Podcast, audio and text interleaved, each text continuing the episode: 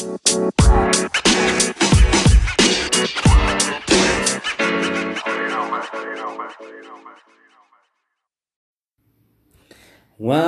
back, guys. Two and a half gays. We're back at it after like a month, I think, a month and a bit off.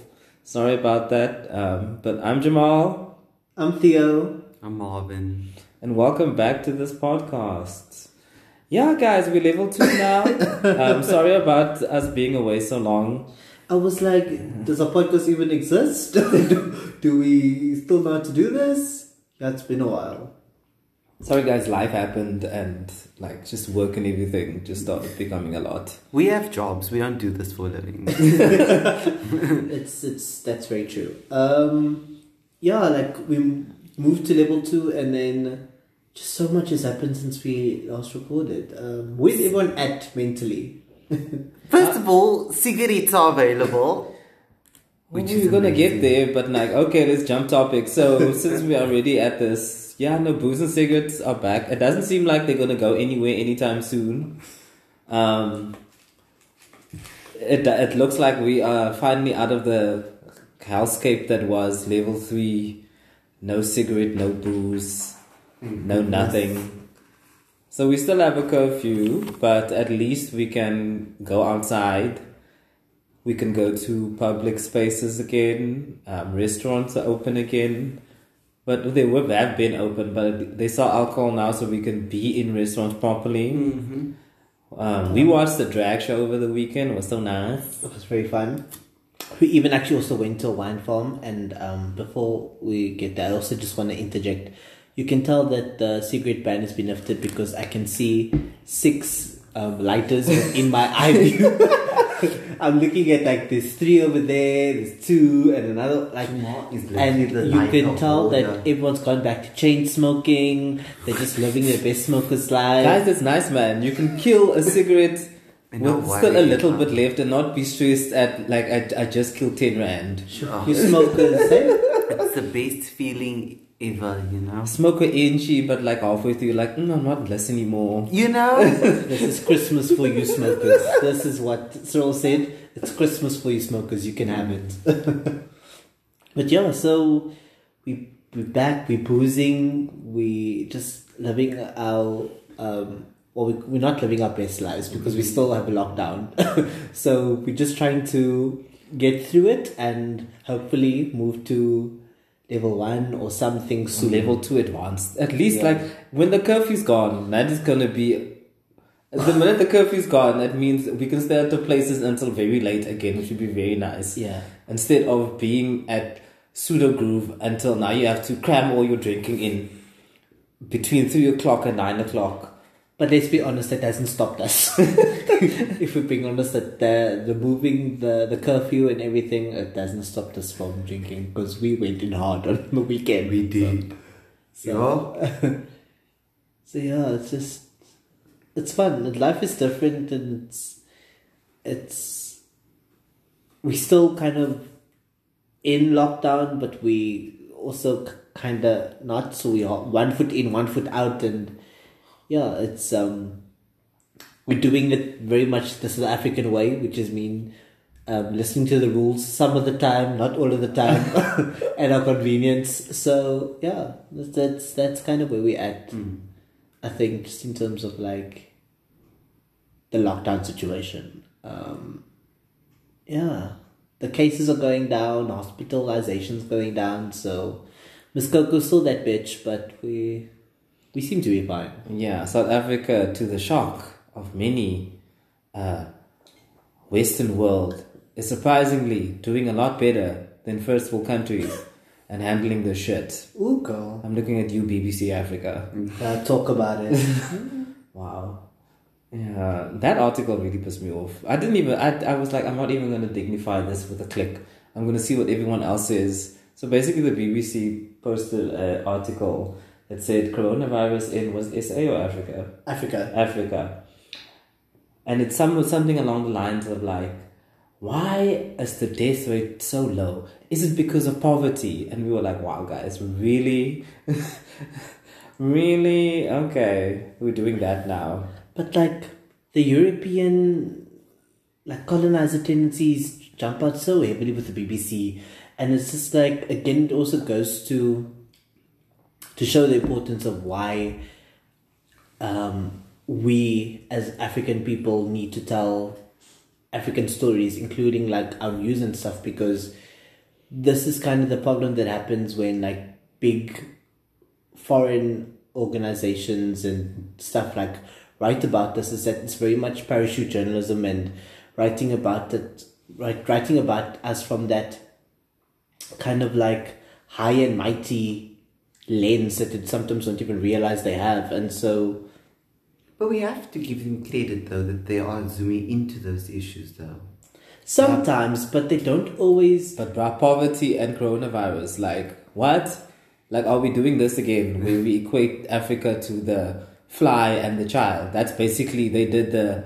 That's basically what they did. Like, yeah don't, yeah like in, in some instances like you get quality journalism when you really kind of sit and kind of digest the, the experience of the people but the problem is they aren't really doing that because they keep looking at it from a oh africa is poor and instead of looking at the africa was looted and the africans are trying to do the best with what they have um the what they have left and also the fact that we're all very capable we're all very kind of like intelligent and news media exists on the african continent, continent so like you can't want to ignore that fact so I think the BBC has that reputation when it comes to reporting about Africa specifically. yeah, they always no, there's kind been a line of there was a line of tweets. They were they were just so confused as to why isn't coronavirus But just the- wrecking through Africa? Yeah, it's not like it's not. The, but uh, to get to Marvin's point, it's not the first time this has happened because they've always kind of They've always done it. I mean, even if you- actually since this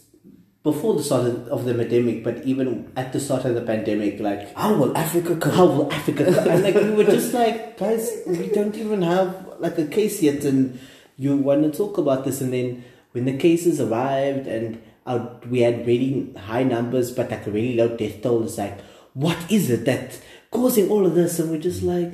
Maybe just because we got vaccinated, we don't know, or we just like Or people are following didn't Yes. fight rules. And But also- people are wearing masks. But I also think, you guys, if we talk about a pandemic, we have to also talk about, you know, how it was back then with HIV. I mean, I wrote a piece about the vaccine in Africa, and then um, I remember my editor at the time told me to to um, focus more on Africa and how they're going to cope. And obviously, I know where this was going, and then she was like, uh, "You have to talk about how HIV has, you know."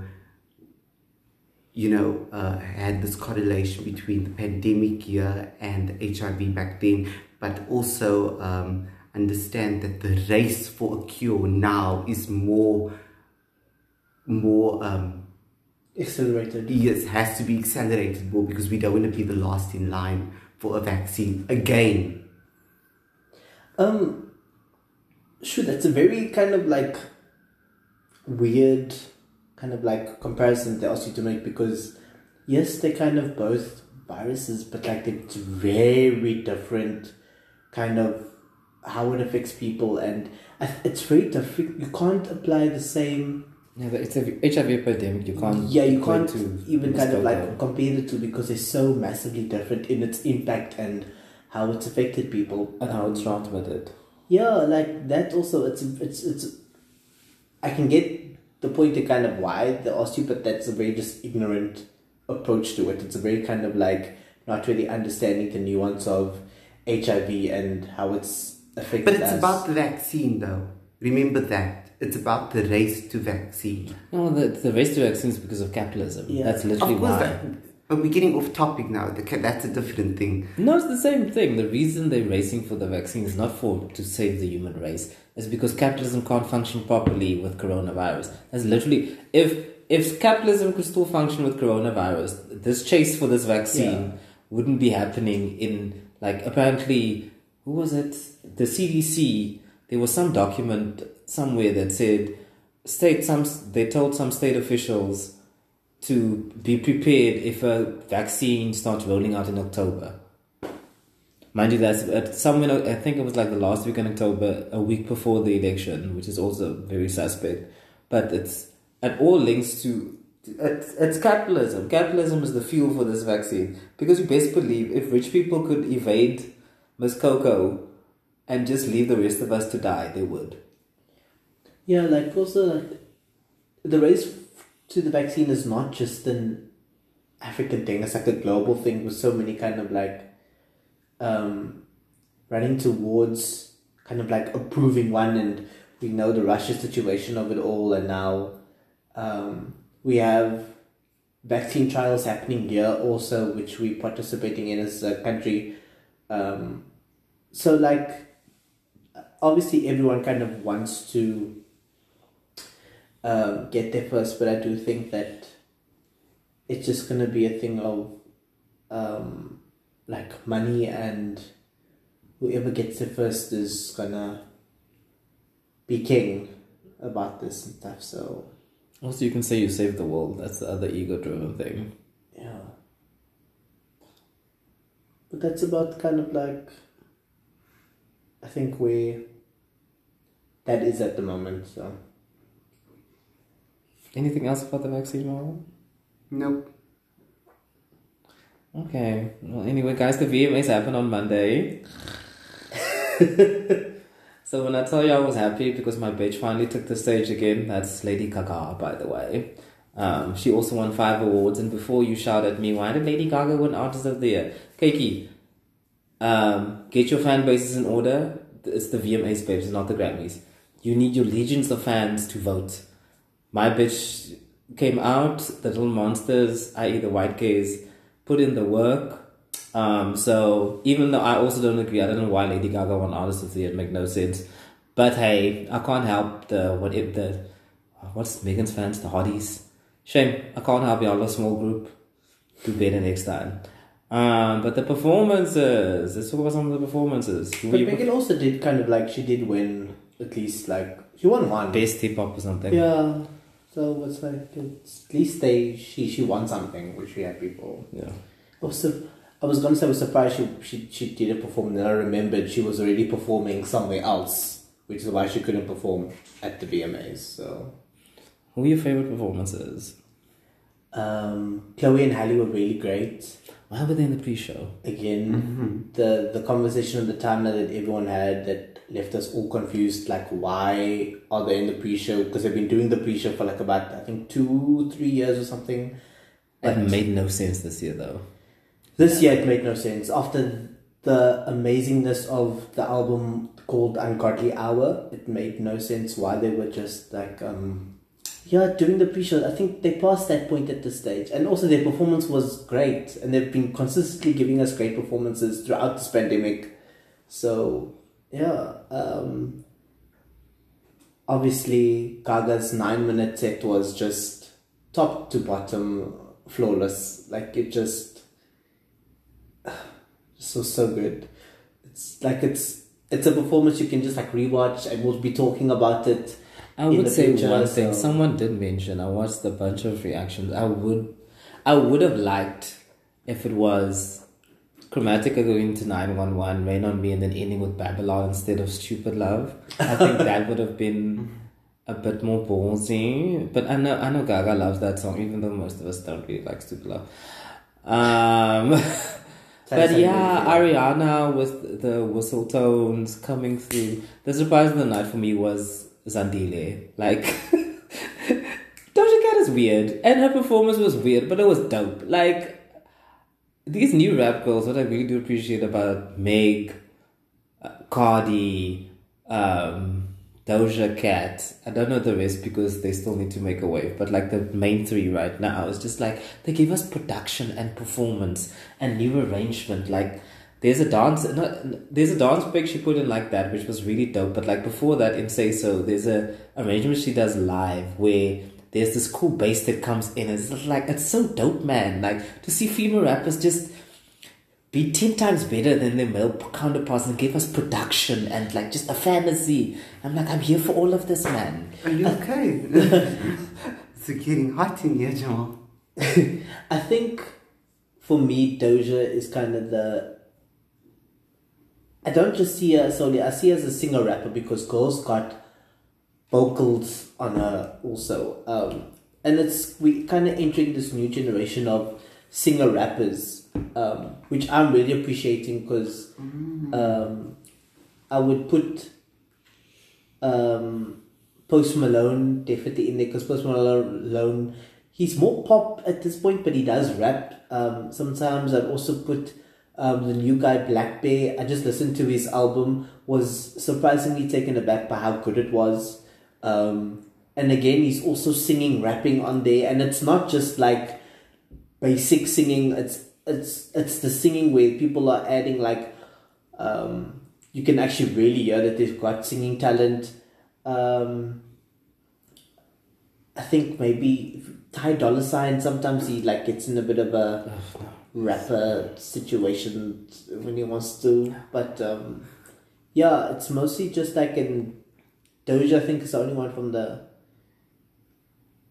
of the of the woman who are kind of doing that. But like this new generation of rapper singers, um, they've got talent and you can kind of like see it. But Doja's just killing it. Like her performances are are really dope, and I like that we have someone who's giving us like black girl in pop dancing and singing and who can also rap and it's just like you can get Doja on your song for rap verse you can get her on if you want to be a vocal duet she's just that multi-talented and kind of like yes girl we're still waiting you for you to drop NAS because it's a vibe um, and we know it's coming so um, has she given a date yet she it's a label man it's a label girl like they're pulling an Normani on her. So annoying. yeah, hey? This whole thing, like when RCA, that label has just been so fucking so very consistent label. So if you ever get the chance, don't sign with RCA. It's it's not Cornet Taylor's. No, no, Taylor was with Big Machine Records. Oh shame. What was your favorite performance from the night? Chloe Daly was really dope. You know what I really liked about Chloe and Halle's performance? When the lights came down and like it hit their costumes and it went yes, yes, shimmery, It's so sexy. And I like that they added in that drum beat in the song that doom doom, and it was just like so cool because they like moving on the beat and you can tell Chloe and Halle from the Beyonce School of Live performances where a version of a performance is is from at one specific point at one specific time because they change it up and then sometimes they'll add in new harmonies or add in new vocals or add in a different beat and Doja's also slowly doing that because I know her Jimmy Kimmel performance Jimmy Kimmel Jimmy Fallon performance of um, Say So it's very different from it's one. very different from the VMA one and it's it's also just like it's really dope how you can go back in that performance because you like that specific performance. So yeah, we were just like treated, and it was just like really kind of engaging to watch. So um, there was also another performance that I really liked. Uh, some Latin guy that was Maluma. Maluma. Was him? I, I, I, gay. I, I, I didn't. Close of gay. Ugh, it is. Don't place people's sexuality. Okay, let us not judge, but um, I, I, I really, I, I, I, don't, I, I don't know Maluma's music. I just look at him. That's all I do with him. It was very sexy. That's yeah. it. Guys, but what was the Black Eyed Peas doing there? like, can we just stop there? That for at that juncture. And I feel so second? sorry for that singer. Like, I think performing, I got a feeling. I was like, is it 2011? What is going on? And it's on? not like they don't have new music out. That's the thing. Also, like they have new music out with this girl also featured on it. So, but why would you perform? That and apparently the crotch also lit up. Yes, it was. It was like it's just weird. Yeah, we, it's so weird. We understand that you're weird, but it's also this whole thing of like, yeah. Uh, but I, I feel sorry for that girl. She's very talented, and it's not her fault that she's in the situation. But the Black Eyed Peas is just not the same without Fergie. Fergie, Fergie like, Ferg needs to be exactly. the reason why they popped off in the first place. Because, because of Fergie Ferg. Like, listen, Fergie also kind of got into mess at some point, but like, what and, happened to Fergie? That which is the national anthem so horribly. That and also her drug um, drug habits. Oh. So The last I heard from Fergie was when she had, was with Oprah doing Oprah's next chapter, and then she was talking about how happy she was. That was the last I heard of her. it was that, and she was um yeah. Fergie said that she just wanted to be like a mother and stuff. So she's just being like a mother. Um, I know Which she and Josh fine. did get divorced. Yeah, they did get Yeah. divorced She got divorced. a while back. Yeah, a while back. Shame. No, but it was just weird, man. I watched like five seconds of her. First of all, I was like, who is this girl? I was like, y'all don't introduce this woman. She's just there. But now you're doing I Got a Feeling. Yeah. And it Who sounds was this weird. girl? I don't know. She apparently um, was a contestant on one of the um, UK versions of The Voice, which Will is a judge there. Okay. Will is kind of like the Adam Levine version of the UK voice. Also, Um, he steals people's music. Well, that's a conversation for another day. But um, Adam doesn't steal people's music though. Yeah, Adam you know, doesn't, but Yeah. So, but yeah. So he beat met her there, and then, um, she was, I think I think she was on his team if I if I remember reading the story correctly. But um, But she didn't win. I'm not too sure. He just liked her, her vocals and signed as a vocalist for now this new Black Eyed Peas project. And I think one of the two songs we heard were good. The the Ritmo one, but that was with Bad Bunny or J Balvin. it was one of the two. I think no, it's J Balvin. It's not bad. I think it's J Balvin. Um, that song was pretty dope, and I think there was another song that was good. But other than that, we haven't really paid attention to the new stuff as much. Um, No, what happened was they did an, an EP or album, but it was all like activists, what what, and then no one wanted to hear it. and they f- fell back into doing pop stuff, and then everyone was like, "Oh, the Black Eyed Peas." But I think even like that new so- the song with J Balvin, if Fergie was on it, that song would have done a lot better. yeah, Would have done. This I don't know what it is about Fergie within the Black Eyed Peas, but when Fergie is in the Black Eyed Peas, it just it hits different. it hits different and it works and oh I don't know what it is but like once Fergie was out of the equation no one cared because it's not like the Black Eyed it's not like the Black Eyed Peas make bad music not like they little Kim themselves um, um, the music's still good it's just it's just like it's not the same man Yeah. it's like smoking an e-cigarette like it's kind of there but not really Oh, the, yeah, the new album's called um, Translation, and that was Ritmo with J Balvin, that was good, and the Mamacita one with Ozuna. Um, yeah, this one's very Latin inspired. Um, so will.i.am can steal again at least he, he's got Latin artists on there, but I think one of the Bla- Black Eyed Peas members is, is actually also. taboo I think, no, t- Tab- Taboo's Japanese, I think. No, it's apl.de.ap. No, apl.de.ap. No, he's he's, Philip, he's, he's Philippines. He's a Filipino. I There's some Latin American member, or maybe it's Will himself. No, well, it's just I- black babes. Okay, I'm not too sure, but there's a Black Eyed Peas member who, I think Apple apl.de.ap is a Filipino. yeah. I'm not updated with Black Eyed Peas music. But they got with you. the they got the new um, album out, and it's called Translation. If anyone cares, No. um, and they featured one cares. Latin people on there, so yeah. So they at least culture vulturing the the right way, Cul- culture appreciation. I think is I'm glad they're exploring well. But so they can find their niche. BTS was also nice. Uh, their new single Yeah. Dynamite. It went number one this it. week. uh, it did go number one this week. Yeah, the first Korean act to have number one in the Billboard Hot 100. It So, took so long though. I was like, I assumed Props to that them. they already had a number one because like that BTS army. My God. Yeah, hey, the power. Jesus. It's crazy.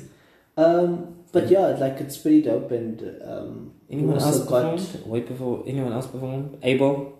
Anyone care about Abel? No. Abel's performance was fun. I liked it, and then the CGI fireworks, but um, he was up high in the. Miley also so- performed. I did not watch it though I- because I watched his performance, and um, what the one thing I like about Miley is that Miley gives us good vocals, and like she's also like a little weird, not consistently.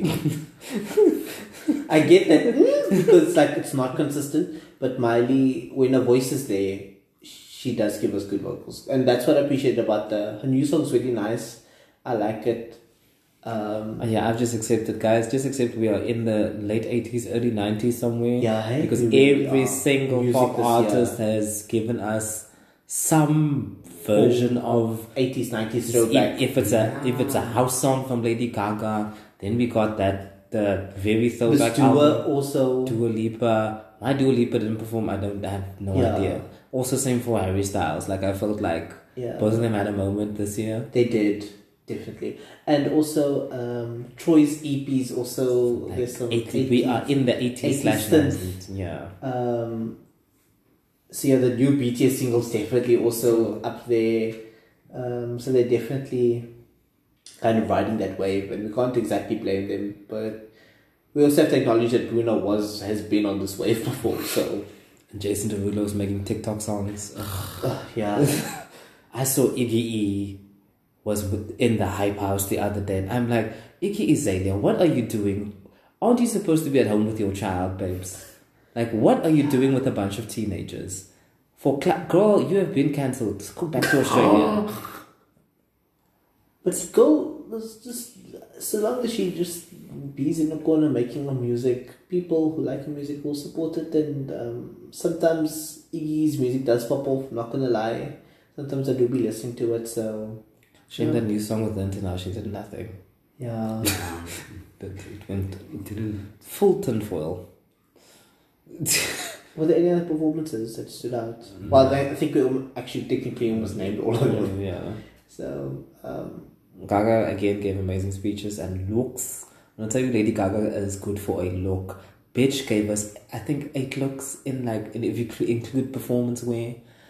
Lady Gaga yet again is back to being that girl, and I'm so happy. Especially my favorite look was the one with the big coat. It was Valentino, and it was fucking everything with the silver hair and the mouth. Ah!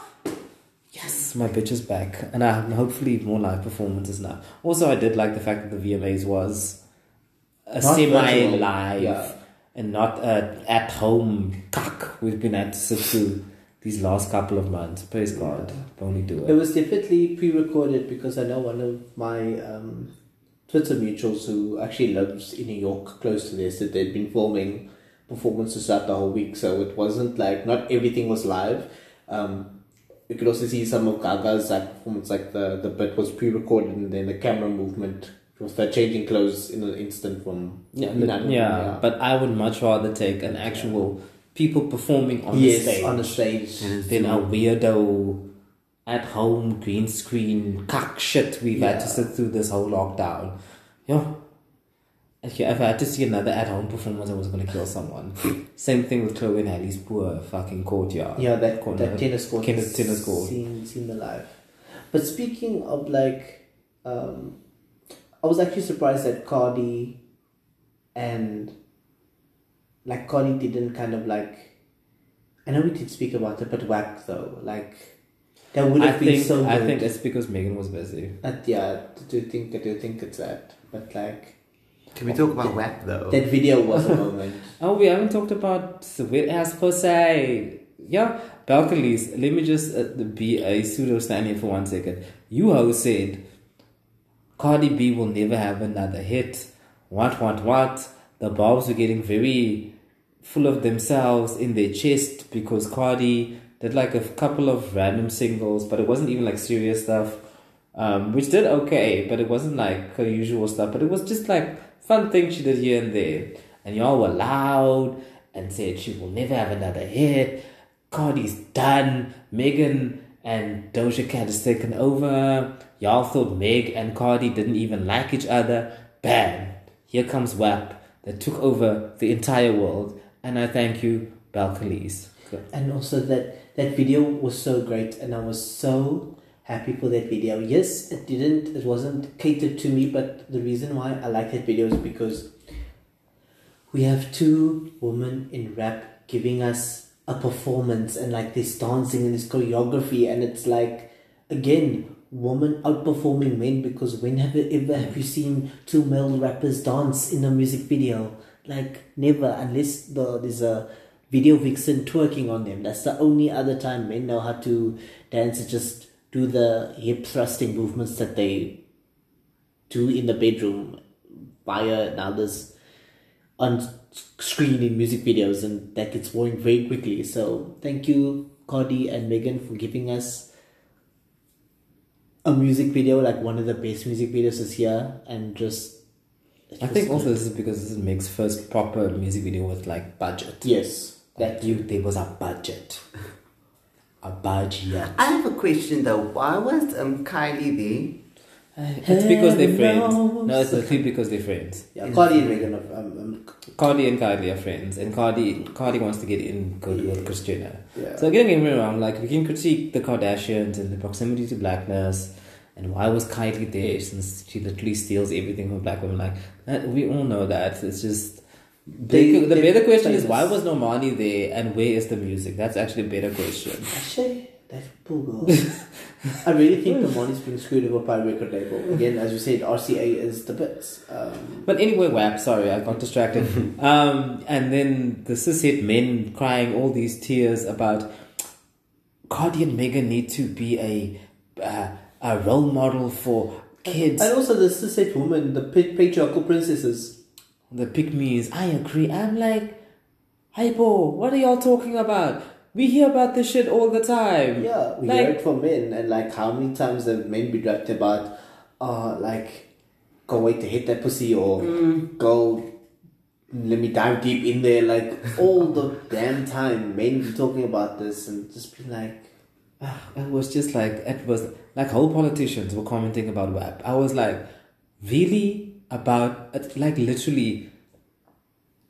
Megan and Cardi are adults. They, nothing about Megan and Cardi has ever said family friendly music. Like literally, there is nothing. Like when you look at Cardi B and Megan's careers thus far, what were y'all expecting them to make? yeah.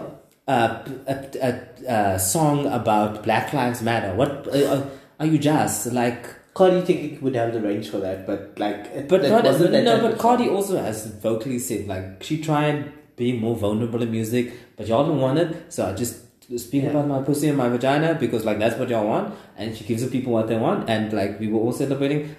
Look, I love the, the gays have jumped on the song like nobody's business, like we usually do, like just embraced WAP. Like when I tell you the gays have been doing the most on the WAP challenge. But also, we talk about the fact that the WAP challenge started from that gay who just said, we're gonna go from the top with the high kick. And then, like, we said, with the, with the, the kick already, it ruled out, is it only y'all ready bitches can do this. So, yeah. knocked out that whole hype house, couldn't even touch it. They just look from afar and be like, shit, we can't get into this because none of us are talented enough to do any of this. Because you have to be talented to do that challenge.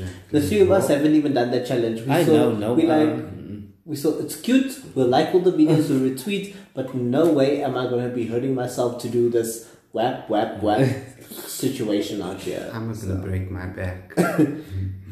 So, um, but yeah, it was just it's it's really good, and also as Scotty said, like I don't cook, I don't clean, but let me tell you, I got this ring, and like people were pressed because it's like someone said when they heard that line, a pick me died. Like yes, God, like she said, I'm not here to fulfill the expectations of what you think women do. I still got this ring. I still like I got it. And all of you people out here want to be stressing about what's happening in my life. Like, please, no. And yet again, Cardi B breaking records. WAP became the first, I think, the first female rap collaboration ever Yes. to debut number one. Ever. And forever, ever, forever, ever. Yeah. Like, To debut. Num- and it stayed number one for tw- two weeks, two right? weeks. But when I tell you WAP was everywhere, it was you could not walk five seconds without WAP, WAP, somewhere, somewhere. And I love that Cardi was even like, she had the foresight, even for her to make a radio friendly version.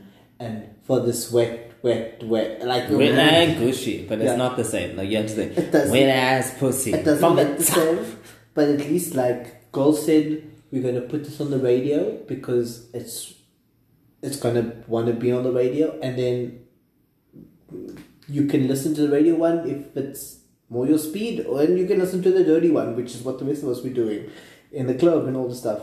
well, we're not in the club. When we get to the club, we'll be doing. Yeah, we're in the mid groove phase now where we have to go to a restaurant that pseudo becomes groove at a certain hour, but then you have like literally an hour Yeah. before you have to go home. Then you still have to kind of social distance, which is cack. Uh, But speaking of like just the artists kind of just tackling blackness and everything, we can't now um, not talk about Beyonce and the Black is King post it being released because Black is King was a moment. It was uh, just kind of beautiful visual album and you could tell that Beyonce really liked making um, kind of the gift because she went through all this effort to even after the gift was released to go do a visual album for it, which she could have moved on to another project, um, and then they dropped, and then all of a sudden, people want to come rain in the parade. So But you know, a lot of effort went into this, eh? Yo. Bucket. what budget? What What is a budget? what is the budget? Bucket. and also, did they use some HD cameras or some shit? Or what? it's Beyonce, you know that the It was camera filmed in quality 4K, is, babes. You. the camera quality is lit. No, I said what I've had to say about the whole Black is King debacle and just African Americans speaking over everyone. I'm talking to you, Noname. Um, an invisible fight with Beyonce and Disney. I just, ugh, that woman just. And it's not that I don't like Noname. Like I don't know her music. I know she's a radical activist, which is fine. Um, I have no problem with dismantling capitalism and fighting white supremacy, but also like we live in a capitalist world and we still need to function in this world. And there's a way to go about things um, where you don't have to veer that far, where you don't listen to people when they're talking to you. For those of you don't know, basically Black is King dropped. We were all celebrating, watching, crying over here in the continent after they solved the whole. Well, for the other people who waited for M-Net, but the the actual BeyHive, we watched it obviously on was it the thirty first, Friday. the thirty first, and then our Noname jumped out of nowhere and said, basically, I'm paraphrasing now. It's not what she actually said. Basically said, um, um, you poor Africans don't celebrate. Y'all are still impoverished and live in a horrible area. Black is king. Why are they always picking on us? I don't know, but I don't like- know, like who prompted her to be the spokesperson? And what what what was annoying was again, it's the fact that there seems to when it comes to the diaspora wars, um, what Yeah. what happens is something something happens. The black people from that area comment on it and say, "We actually don't have a problem with this for A, B, C, D reasons." Then African American Twitter will jump in and then talk over everyone and act like they are the gatekeepers of everything black. And that's where the first, and that's what happened with Noname. That's what happened with Indya Moore and the whole colored gate thing. It's like they keep talking over us. Yeah, and it just ties into this big kind of like this bigger discussion of how again like African Americans do this thing where they wanna assert dominance over what blackness is instead of kind of recognizing oh hey that's kind of like very very region dependent because not everyone's experience of black is the same. Like it's like the three of us specifically where we're three brown colored people and we use colored in the in the South African context of the word because that's how we identify as obviously colored is very different um, has different very different terminology and connotations to it outside of South African borders but we have no issues with that. We also however like we also function within the in the in the broader sense of the Steve Biko kind of like connotation of being politically black. It's this whole thing of like you still kind of yes you might be bound, but you're also still within the black consciousness form of what it means to be black. Like you, you don't lose your blackness as a person of um, as a colored person, and that's something a lot of colored people struggle with is the fact that to acknowledge that the blackness because we there's so much like anti-black. Like The easiest way to explain it is and that's complicated which you won't get into Yeah, but it because just it's, it's, going it- to be a whole episode. No, I would just say like the easiest way that to explain colored identity within the guise of blackness is like colored needs to be seen as an ethnicity that falls under black. Like you would have Zulu, Xhosa, Venda, Pedi, colored to exist there in that bracket, and then we all should exist under black. That's how it should be, but of course, apartheid did a brilliant job and made divide and conquer, and that's why colored people are so anti-black. and we're still dealing with the effects of that and like mm. the unlearning that comes with that and it's just exhausting but again it's this and but time kind of going back to kind of the big thing about it's very frustrating when you from a region and you kind of like and something's like not the issue then the African Americans they want to come jump, jump in and start wars or want to say oh no this is offensive and again as Jamal said you kind of like for, for you who grew up there you're like oh this is not an issue this is kind of fine and this week it was for once not the South Africans and Americans Oh, it was so fun. We were it not was in the the battle. UK and the um, Americans the, the black Americans who were fighting over um, Miss Adele set fire upon the rain oh my god. Booyaka, booyaka, booyaka. pew, pew, pew, pew. We apologize if our patois accents are horrible. Um, but it's just, just the tweets were hilarious. But um, We all thought we were just making jokes. Here, people started taking it seriously, and that's when everyone else was like, "But um, I, uh, this is not our fight. We're staying, stepping yeah, out we're of this." stepping out of it. Like uh, we're just enjoying the tweets and the memes that popped up of. Um, but like again, it wasn't really an issue for the UK um, black people because they were just like It was a specific, a it was specific kind of like event that happens like Yeah. every year and Mm. Adele who grew up in like close to kind of there was just showing us support um, I did see some criticism over the Bantu knots but um, I, can understand because hair is not just hair when it comes Yeah. to black hairstyles. I completely understand that, but also like the context the the context of that is there's the the argument always between cultural appreciation and cultural appropriation is Adele did not present Bantu knots as something that she came up with and then randomly out of the blue. It's not like Adele randomly on a Thursday walked around with Bantu knots. I think that's when we get into the appropriation area.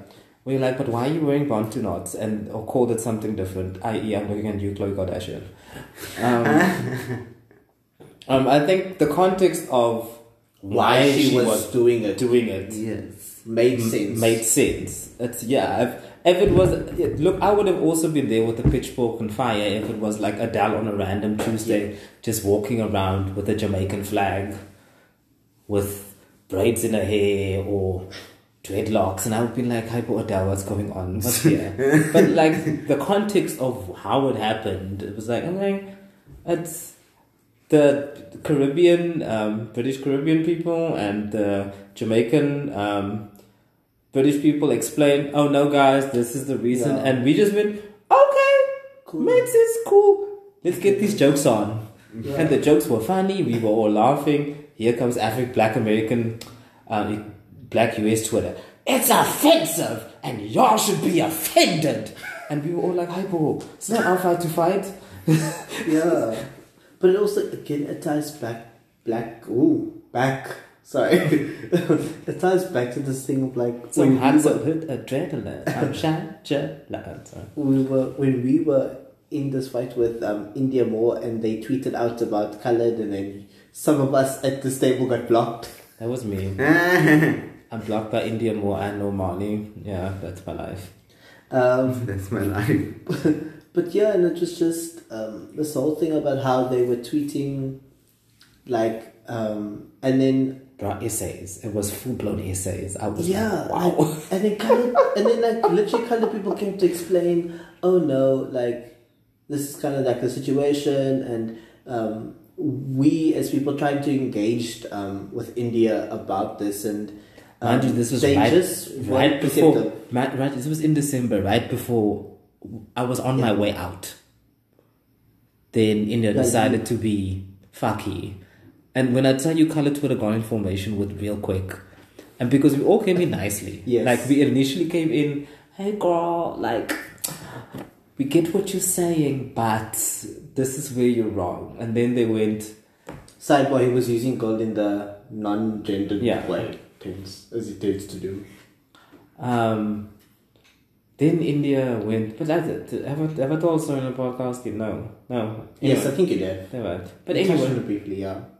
Anyway, they dug their heels in. It was the same, what different colony, same shit, and that's when we all went ham, and that's that's where the gloves came off, and Yeah. we were like, we were nice, but now you want to be arrogant and have an ego, so we now we're gonna give you the same energy back, and that's how we all got blocked. Yeah, and it's very much a thing of how um, so many like other fans that um, supported Indya, like they were like, no, hey, we can't anymore. Like after that horrible experience, um, some people were just like, I don't want to support them because like there was just zero openness and receptiveness to what we had to say, and it was met with hostility, and it's just like, well, like we can kind of like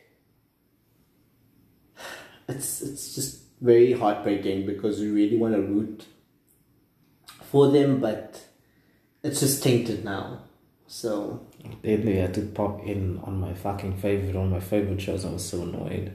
They played a non-binary character on Steven Universe, and I was so like, the minute they opened the voice, I'm like, fuck, this is Indya Moore, isn't it? Check the credits, it was Indya Moore. I'm like, ugh.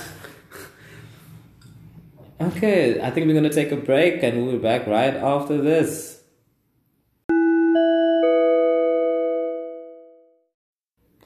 And we're back.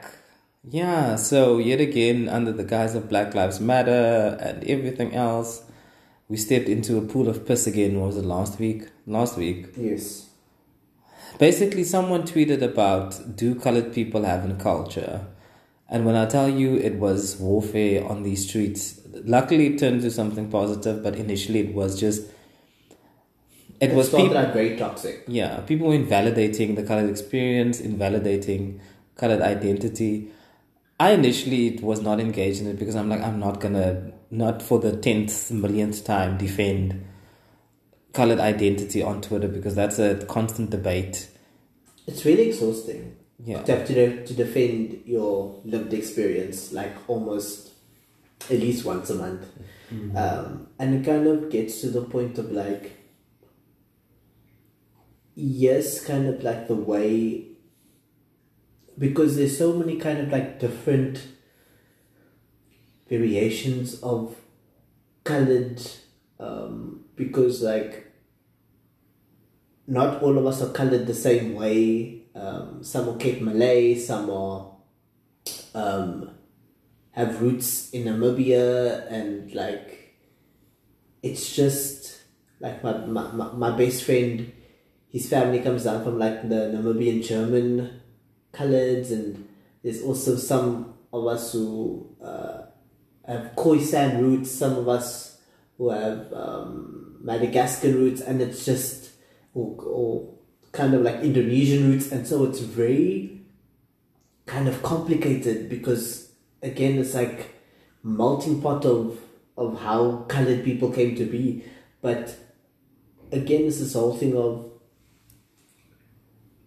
we might have started at kind of like various points but we once we settled and started building that culture and community it has gone on and managed to kind of like last over time and we've kind of made it our own. And there's so many kind of now things that colored people do and um, kind of the marks of colored culture. So like when people say oh, colored culture doesn't exist it's just like it's like why do I have to defend who I am and and stuff. And I completely get why some people disengage from the conversation because it just gets tiring to have to fight that back all the time. But um, Marvin, You know, Theo, it's so understandable because for some, I'm lucky tipsy. Um, for years, this thing has been coming along. You know, the, the thing about colored people, they have to fight every time to justify whether they have a culture or not. For example, I can remember years ago, I need to stop reminiscing when I'm drunk. I remember years ago there was a complaint with the SABC because um, they were showing a lot of black programs and a lot of white programs.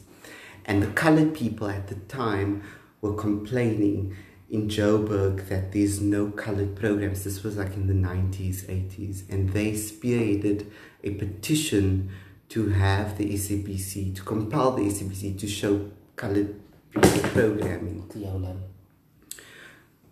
Are you subtly telling me to stop talking? I was listening, so I just got. And then, long story short, obviously the SABC now gave them what they want, but obviously That's why we got fishy fashions. that's how we got Fishy Fashions, and then we got another show. Color culture is fishy fashions. Uh, Sidebar. That's a great Another show. show. Yeah. It's such a great show. Probably, probably, no, I would probably, Cook was very wonderful. yeah, But but probably looking back, it was very problematic. Now, Yes, but living, I mean, also with fishy fashions was a vibe. Maak sin van alles. It's something like that. And but but the show was so poorly produced and it it literally didn't illustrate what colored culture was because at that time there was no colored you know um, figures or public figures or colored people you know celebrities or anything like singers that we have now or Oh, Marc Lottering was still in the closet. Exactly, Yes. he wasn't there. They were literally they were showing the people in these small communities doing, you know, the little things. You know, like for example, they would show Joni Fredericks, you know, handing out food parcels and stuff like that, and you know that doesn't illustrate, you know, the the colored culture and the colored identity that there is more to that than goodwill that they are success stories. Do you understand? Yeah. Mm. Okay. So no, it's just it's it's it gets annoying because we have the same conversation over and that's the problem with Twitter. We'll have the same conversation Yeah. five million times, and we like, but we And we don't move anywhere. We like just had this convo. Like, why are we doing this again? That's why, like, a lot Every of few months, we recycle conversations like it's. I only lost my shit because like some fucking ignorant ass said, um, what? Colored people, something, something, that time Afrikaans was invented by the Dutch. And I'm like, You. You fucking idiot. You could have literally, all you had to do was Google. Like, li- literally, or you, you type in Afrikaans, it will give you literally where the language came from in that first block. But you wanted to be a dum dum on the internet. And luckily, the rest of Color Twitter quickly gathered him with the swiftness. Um, and I was glad because I was I was just tired of also fighting, and it's just a, a lot of people. Well, a lot of my mutuals on Color Twitter, like we, I could see we were all tired. Like even Jamil said, I'm not gonna defend my my color, my culture, culture identity yet again on these streets, and he disengaged too. Because I understand that's why I was also just like looking from afar because like just retweeting everyone else because I was not in the mood to fight with people. Yeah, and it's like part of the difficult conversation of sometimes you have to engage, and then other times you have to just kind of like for your own mental well being, just like disengage because it's not because you don't want to um, kind of fight the fight, it's because you just get so exhausted. So sometimes, like, like it's like we take turns to kind of like pick battles and, and, and stuff. So because just it's a lot. Existing is a lot when you're a minority. And you know what? Colored people don't have it easy, you know, and especially in Cape Town, you know, colored people are suffering. Which A is lot. fair, but like, can we not be anti-black though? Like, that's the problem. That's- That's, that's- also a that's- big that's that's problem. also why this conversation can never move forward because we'll have you'll have the one side where we're fighting for our culture to exist Mm. and to be recognized, but then you'll get these fucking Yeah. idiots on the side going, "Yeah, but colored people, ex colored lives matter," and I'm like, Mm. Jesus, can you just not? Not today. Yeah, and then you have like, and again, it's kind of the very typical thing about being colored um, in Cape Town. Extremely. It's just because this thing of, on the, we are kind of like, we're so fractured of those of us who are kind of like pushing the color identity and wanting to kind of like move our community forward. And it's this whole thing of those who are like anti-black and still have some of that apartheid mentality of like um, kind of racist seeing colored people on their own instead of realizing, hey, mm, like black people are there to also kind of help and be a support for you to lean on. Maybe you should actually ins- instead of being anti-black, just kind of like learn to rely on each other and be there to also to support black people when they need you because like The That's something Nathaniel we can move Jubilees forward. thing, like black people were there, yeah yeah. being there, and then people were just being weird, man. They were being weird and anti-black, and like it, it creates this thing where like colored people and other black people in the country now we're fighting amongst each other, even though the main enemy is white supremacy. yeah Like Verwoerd was literally rejoicing in his grave because yet again it proves that the apartheid system worked worked and the long game, like it literally worked. We're fighting amongst ourselves. still and we've like we've lived in this democracy for over 20 something years so. Ah, guys, it's just yeah. But like you said, Jamal, we can't move forward without having the race debate when it comes to colored people. Because I remember when I was covering a story uh, last year of these group of colored people who um, it's the you know, Cape Town people. Yes. And they were, you know, every sentence that came out of their mouths were, oh, but black people get the better opportunities than the colored people. And basically, that's sowing racial divisions when you have conversations like this. The enemy is not black people; it is white supremacy. it's literally white supremacy is the issue, guys. Can we not lose focus? we are fighting whiteness here. We have one, That is the know? enemy. That is the enemy. Anyway, um, also this was also two weeks of brands being hey when I tell you fucky hey, hey brands were weird. so Savannah dropped an ad. What was it last week? Yeah, it was last week. Friday, Saturday, Thursday, somewhere there. a lot has happened I was a weird ass ad with this white guy, a ginger guy. It was cute though. Um, and this black guy fighting over, but they both cishet male. Fighting, not fighting, they were having a dance battle over Savannah. And then was it that was the comedian? I don't know which one was it. Anyway, the straight guy, no one the comedian. the comedian. Yeah, it was. It doesn't matter really for the anyway. Anyway, so that anyway anyway anyway but it's fashion. It's fashion. sorry you were just saying anyway all the time But is it fashion? Um, fashion Um, yeah, and it was a weird ad, and then many people, i.e., Twitter, came into formation again because why online bullying? What works? Um, like drag this ad because if you if you're not in South Africa, um, the core audience for the Savannah Cider is basically members of the LGBTQI community and black women. That's like the core group. If you've ever been out to Groove or any event space, you will always see black women and like members of the LGBTI community buy Savannah in like buckets. Like just because Savannah's that girl, man. Like I've yet to see a straight man buy a six pack of six pack of Savannah anywhere. Specifically, at like a straight white man or a straight black man.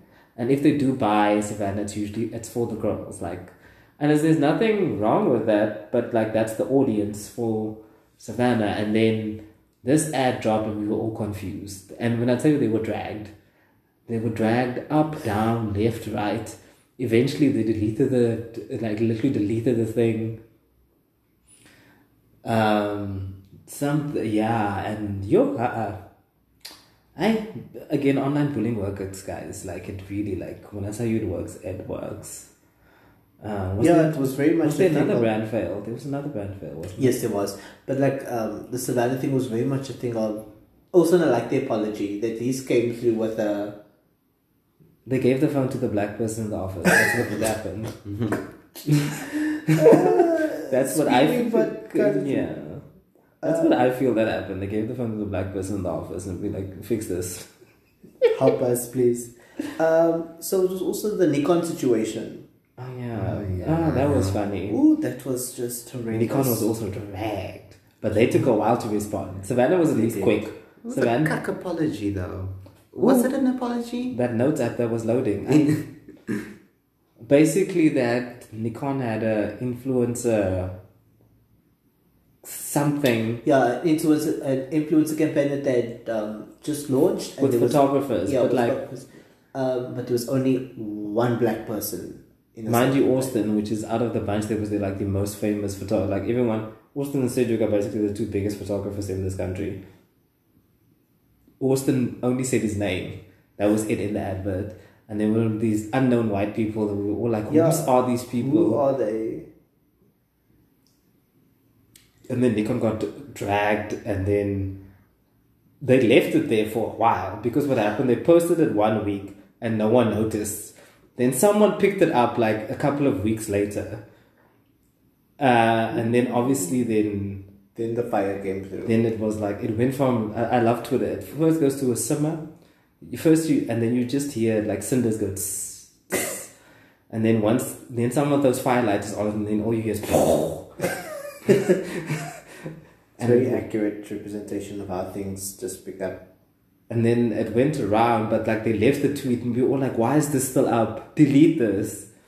They eventually deleted it and then wrote a notes app apology, which wasn't an apology. They're basically the thing that brands do where they say, sorry, we didn't know, we'll do better next time. Thanks. Yeah, we're sorry for hurting your feelings.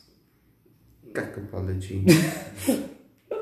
And then like it was just yeah, and then they then I think then after that they called for um, more people to join the campaign, but it's like Again, why wasn't the person in charge of the campaign doing their work properly? exactly. That's my question. Like whenever, like even in the makeup industry, when they do this thing where they, a band will do something, then shit will hit the fan. Even though probably the black person in the room said, "Guys, this is not a good Yes. idea," um, but then they steamroll ahead with it.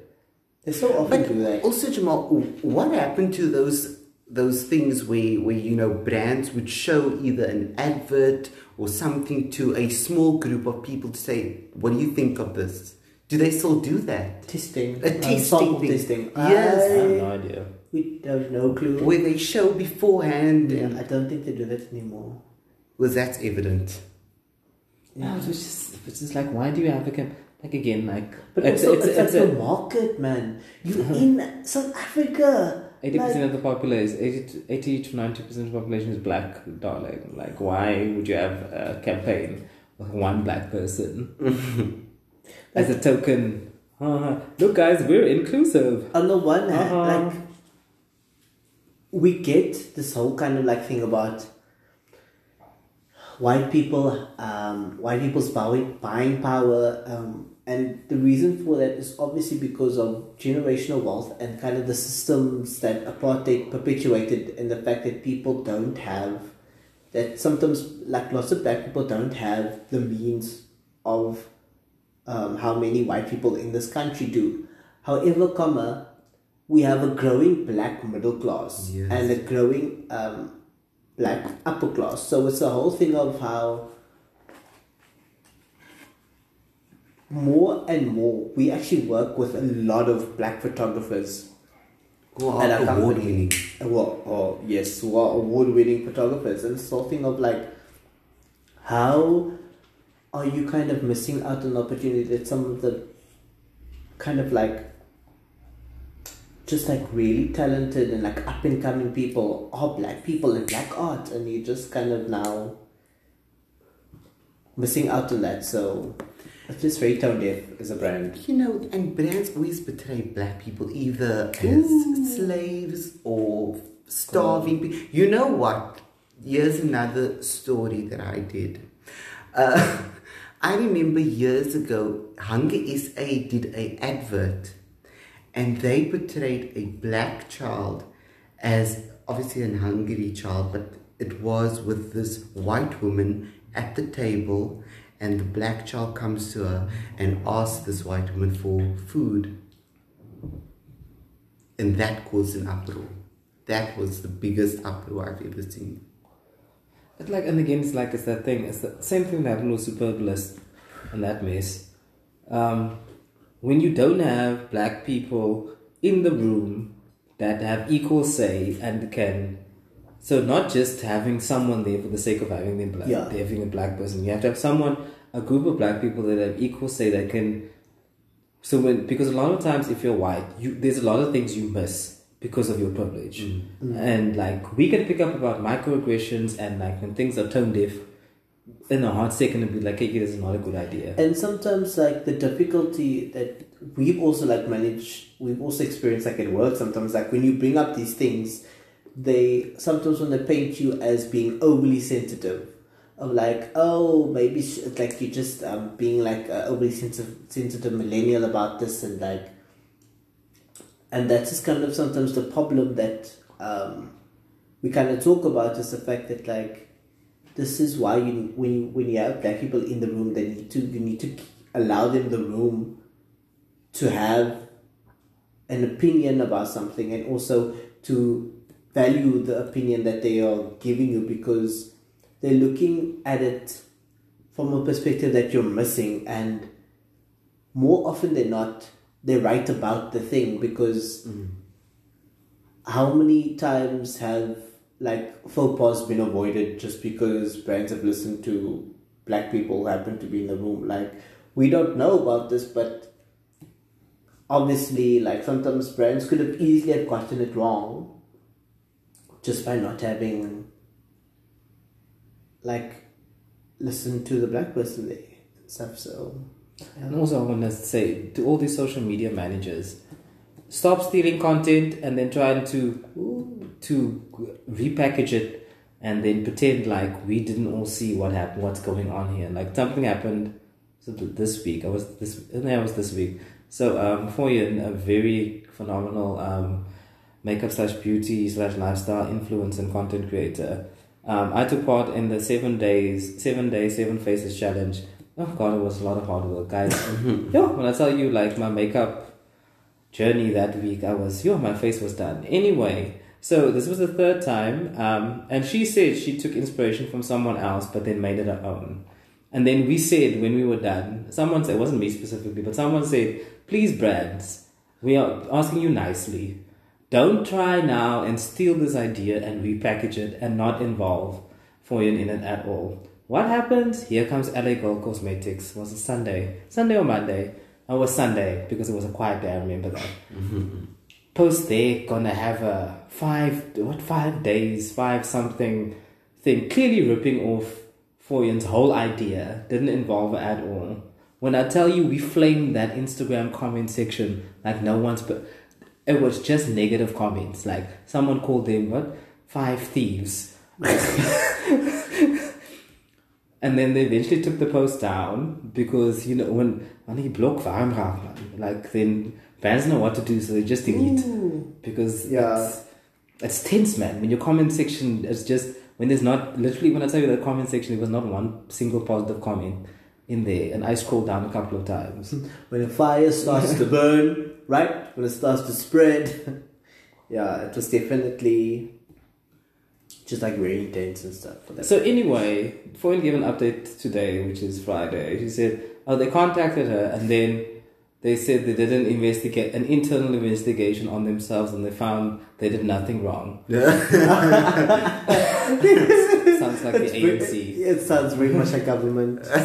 we are investigating ourselves. And then said, and, I, and then said they would like to send, send her a makeup starter kit as an apology, which she respectfully declined. I'm like, wow, Start to get and go. Oh, in our face, Wow. in our faces. Wow. The They could have just literally all they had to do was collaborate with a do a whole thing. It would have been a moment. Yeah. But you want to be rude and unnecessary and think like it's weird that people don't want to, especially black women specifically. Woolies also got into a bit of an issue with um, they stole a concept from a group of black women, Wineish, um, but they got to an agreement um, after people were like, Kiki Woolworths, what's going on? Again, guys, online bullying works. If you want to get something, shame a brand in public. They will. Don't email them. Don't even phone them. Go straight. Don't even go to Facebook. Go straight to Twitter because Twitter is where we cancel brands get cancelled left, right, and center, and they will quickly fix an issue. And and I've learned this also, like in my own personal experience. Like once you DM, DM when you have a problem with something, you DM them and you send nice emails, but focal happens. Just go on your feed and post. You will see how quickly you will get a response. You hate when you just shout into the void. Sometimes that void is listening. It, it will echo. Because that's the thing about social media. It's like people will hear you and amplify. quickly, quickly. Mm, anyway, so also another thing that happened this week was like Jeffree Star reemerged after Dramageddon, the remix three, part five. Um, Shane Dawson is still somewhere in the corner. I, I don't think he has resurfaced yet. Um, but Jeffree basically in August came back and pretended like nothing happened. He dropped his OG palette, which very I, I checked the reviews. There was very little reviews on the youtube. Um, and i unsubs- if anyone i was subscribed to um, still reviewed their projects his projects i just unsubscribed because i refuse to support anything related to that man. And if you support him great. I'm gonna unsubscribe. Likely a lot of the people i've subscribed to who were iffy about not iffy but like would buy jeffree stuff a lot of them gave all the Jeffree Star Cosmetic stuff away, and I'm very happy because I can continue watching the channels and Mhm. not be scared. Um, but Jeffree now has a black boyfriend, so he posted this picture of like him sitting on Ooh. on the lap of this black man. He's a, he's a black basketball player. He plays in Germany apparently. He's from Atlanta. Pretends to be shocked. But it was just like, okay, Jeffree. Like, the jokes were funny though. Like there was a picture of him walking with this guy to the. I think they were walking somewhere In some garden or something. Yeah, and people were like, Jeffree's taking him to the plantation. Why are people so rude? it was funny. And like this, I have no issue with like. The issue is not the fact that this man might be bi or whatever. That's not the issue. Even though his baby mama was being very biphobic. Ooh, the clown, the clown people were there with their clown makeup. Yeah, another resident of Boo Boo the fool Foolville. Sure. Chloe needs to open a cul-de-sac. Stigmatized. Yeah, that whole thread of this baby mama going from like what she was being very homophobic, but not in a not in an overt way, but like you can see the coded language she was being homophobic. Yeah. Um, but his messy baby mama to the side. I'm like, it's just Jeffree. Like, babes, we all know you're racist. Just we know tons of gay men that have black boyfriends that are still racist. Like, just because your partner is black doesn't absolve you of being racist. Like, Ooh, not how Speak this works. on it, girl. It's not how this works. And it's just like I'm tired of Jeffree. Tired of Jeffree. James, I'm okay with at this stage. I, am still not subscribed to his channel because I realize I'm not the target market. Um, and I also got tired, and because yet again, James was on some podcast and he said he sucked the guy's dick and the guy DL. I'm like, girl, why are you still doing this, babes? You're 21 now. Aren't you done with this? Like, get you a gay ass. There are tons of mass gay ass. I know you like the straight presenting ones. They're out there. Get, like, why are you messing around with straight with an asterisk by curious? You're never gonna go on a date with these men, babes. Yeah, It's you, not you're not gonna gonna get the respect you deserve. You get treated the way you deserve. So That's ugh, and- and, ugh. That's my only thing with Sister James. It's just like also go give up the singing career. No one wants to hear you sing. Like we all like you're gonna grab your Hannah yourself. Please don't do that. you're so rude. you are Jamal. I, James can sing, but like no one wants to hear you sing, babes. No it's, one. uh, it's very much the difference in like just because you can sing doesn't mean you need a singing career. It's like it's not like it's that like. But he he seems to be having fun on TikTok with um The funniest thing about James on TikTok is like, I'm on. Theo's also we're both on gay TikTok. I've not seen James Charles once, because James Charles is way straight TikTok, which is ironic because he's with the Hype House Gang Gang, which is with like the D'Amelio sisters, the Lopez brothers. But the one Lopez brother didn't get in trouble for sending inappropriate messages to underage girls or something. I remember correctly. Guys, I'm too old to know all this like drama. yeah, it's very much now this whole thing of we stumbling out here on these TikTok streets and just learning about this. Because apparently the Sway House and the Hype House are beefing. I don't know why people want to live with a group of content creators. Can you imagine living with like 10 other people and all you do all day is create content? You don't have an actual life. All you do is create 15 to 1 minute videos because that's your job. Yeah, uh-uh. Um, sorry, I just wanted to. I was thinking. I think this is it. This was um, Sister James having. Did you find it? Yes, I did find it. Baby, you're like lightning in a bottle. I can't let So obviously he's with um, the other TikTok singers. I need is to be struck by your electric love. That is so auto My God. yeah, you can hear the auto tunes. Jesus. Baby, your electric love. That's James at the end there with the. Baby, your So It's just like James, just let it go, man. Be like Elsa. Like, why are we doing this? Go focus on your channel. That's where you thrive, babes. Like, no one cares, girl. Girl. Focus on what you're good at. Talking fast and putting on makeup haphazardly. Like, That's what you do. Jamal, you're so rude. No man, but like I wish Sister James all the best. That's yeah. At least he's like out of the out of that Dramageddon part three. the Shoo. Stick. What has happened to Tati? Tati's not back yet. She went away Um, again, No, but she was posting the video From an undisclosed location Yes, that time. Yeah. because the Voldemort apparently everyone's scared. Clearly, James was Harry Potter then in this situation. Oh my god, the Voldemort. But I've never seen like multiple people are scared of Jeffree Star. Like legit fear for their do you lives. think it's his connection back to the um, Confederate people? No, man, it's just it's weird. Like legit people f- fear for their lives. That's why they don't speak out about Jeffree. Is she? I don't know. Maybe he's got KKK connections. Nah, he's a faggot. They wouldn't. A girl. Whiteness doesn't go that far. Are you sure? Yeah, no. I don't know. Who knows? Who knows? Anyway, Jeffree and his boyfriend is just. I'm like, okay, girl, flourish. I guess get your back blown out. But there was also this like, him and his ex is also like the whole situation of like, you was the straight man. What happened to the other guy Tati was mentioning? The the photographer guy. What Shane Dawson, Yes. the pedophile slash. But his wife came out and defended him. Mm, Not the wife. Fiance. His fiance. Yeah, Ryland came out of the blue and then people dragged him too. And I was like, oh, you should have sat there and ate your food. no one asked you to enter yourself into this chat. No, Shane is gone. Um, I think all his channels are demonetized. But these people are all millionaires. Like, I don't know. Like, I don't know why like, you're performing for the internet. Yeah, you're all rich. Oh, go disappear. You can literally go disappear and like, you you can literally go invest your money bunch of places and just live off that and never bother us ever again in your life.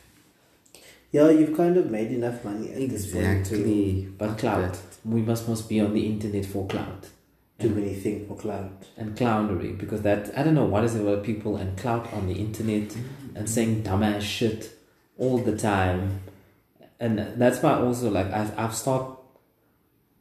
Unless I really am in the mood to drag someone, but if I'm not in the mood, all I do now is I report, block, and go, because there is no point in me now arguing with you about homophobia when I know when I see it's an animal or faceless pic, I'm like I'm speaking into a void. Like the same thing that happened with Lasizwe also last week.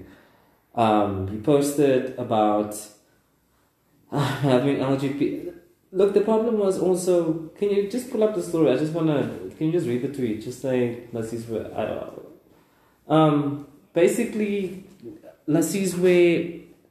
He phrased it not the best way, but he was kind of saying that like LGBT, LGBT, LGBTQI education should be taught to like kids in primary school, specifically seven year olds.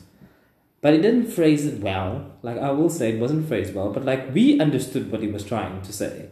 Oh, here come the homophobes, far-reaching and far wide, and it was just like, yeah, not. Do you have the tweet? So he said, I believe we need to start educating kids from the ages of seven about homosexuality and make them understand about same sex love. Um, Yeah, and then it was just homophobia from left, right, and center. Because like literally, all he was saying was like, just teach like when you do LO or Like like, orientation, yeah. just include that like here is a heterosexual relationship, here is a homosexual relationship. Everyone loves one another. Um, and people came with uh, homophobic responses. I'm not. Why are you teaching my? Oh, let let me let me read some of the some of them. yeah. People who decide to go against making kids want to tell us how we should raise our sons and daughters. Continue doing your thing without telling us to teach our kids your values.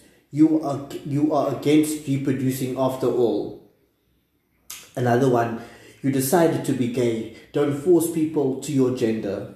Because, again, as we say, sex and gender are not the same Same thing, thing. but And it was just like a sea of homophobia. Now, of course, the Twitter gays, is a Twitter gay, Twitter had to be the defense force because who else was going to defend Lasizwe? yeah.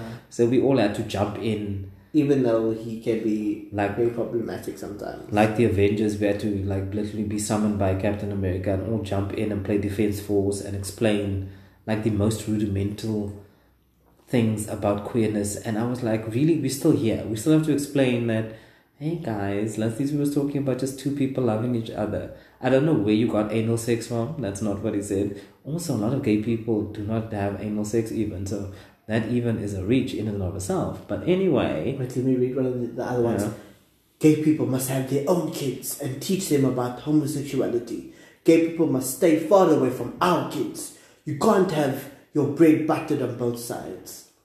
What? And again, it's that thing like when we say, what what is so hard about just teaching kids about LGBTQI history and like like outside the sphere of heteronormativity? Like we've been shoved straightness in our faces our entire lives, and we are still gay. Like, do you not understand? This is not how this thing works.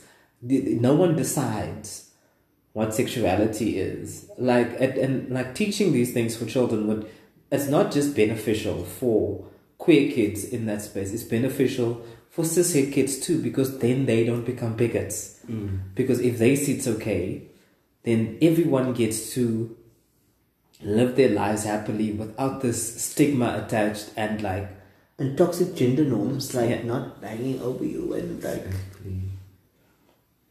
your view on this, Marvin? I don't think South Africa's paid for that also. Expand Oh, sorry. well, mostly because, you know, we, we, we're very conservative country still. I mean, and Unfortunately. I'm very unfortunately. And I mean, Secular I think, you know, when the education department had a proposal to, to start teaching children more about gender, um, the ACDP, which is our Christian party uh, in, in the country, they were the ones that opposed it. And I'm, I'm scared that actually, if this proposal goes ahead, the, of teaching children in primary school, they will obviously, you know, disagree with it. So, and, and also like I've learned a lot on um, learn TikTok too. So nice, like guys, TikTok wealth of knowledge over there. Hey, It is. telling you like when you get into the right space. Anyway, um, and the funniest thing is like especially when it comes to religion and Christianity, I can't speak for Islam. Don't know the Quran. Can't can't say anything about that. Only speak about Christianity. But um, what I've learned is like what happened with when it comes to queerness and the Bible is like homosexuality is actually never mentioned in the Bible specifically. Um, and the verse people like to whip out is most that Leviticus, a man shall not Yeah. lay another Another man, which was actually incorrectly translated. Um, Tends to be shocked. it was actually a man not lay with a boy, which was speaking about pedophilia. So they're speaking out against pedophilia and not homosexuality, because that was the first verse people will always pull out when they want to defend and be like, What? Your lifestyle is wrong. I'm like, Shut up. Queer people have always been here. It, it's like we didn't pop out, out of nowhere. Yeah, that's not how ex- how existence works. Like we didn't, yeah. They should go to the Catholics. what was that, Marvin? Oh, that's literally actually probably why they changed it because it would have caused problems. I think they apparently they pressured King. Who was the first Bible King George? King George. King James. King James. Apparently he was also, you know, limprous. you know? Yeah, with the he had a whole like consort and like there's actually I think a whole TV show about it actually at the moment. Like or I don't know if that's what Messiah was about or something, but there was a king and yeah, he had a whole um, side piece and then just and that whole thing was about. Apparently, it was he was trying to get the Catholic Church off his back. That's why. he gave them the King James edition. Yeah, that's why we stuck with this bullshit. And when it comes to religion, that's also why a lot of queer people are. s- I want against is a very strong word. Trepidatious when it comes to religion. Um, Because we've been burned so many times. Yeah, and it forms part of like the bigger gay trauma when it comes to dealing with shit. It's like now you have to deal with ugh, just the trauma of society, and on top of that, dealing with being ostracized not just by society, by a religious group too. Which it's weird because especially Christianity is built on love thy neighbor, this being a village, but then you get ostracized once you come out as queer or gay. Uh, but also, like, that's obviously not, I'm generalizing now. It doesn't happen with everyone. Um, didn't happen with me. Even though, like, ugh, mm, people You don't. come from a small town. yeah, but, like, even when I go home, no one talks about it. Like, I Yeah, can't yeah, have an open thing, conversation yeah. about queerness. The the longest time after I came out was the same situation where we didn't talk about this thing, and it's like, okay, it's really awkward. Um, but yeah, you you kind of get there, but it's just a very tedious process. So Okay, guys, I think we're gonna take another break and we'll be right back.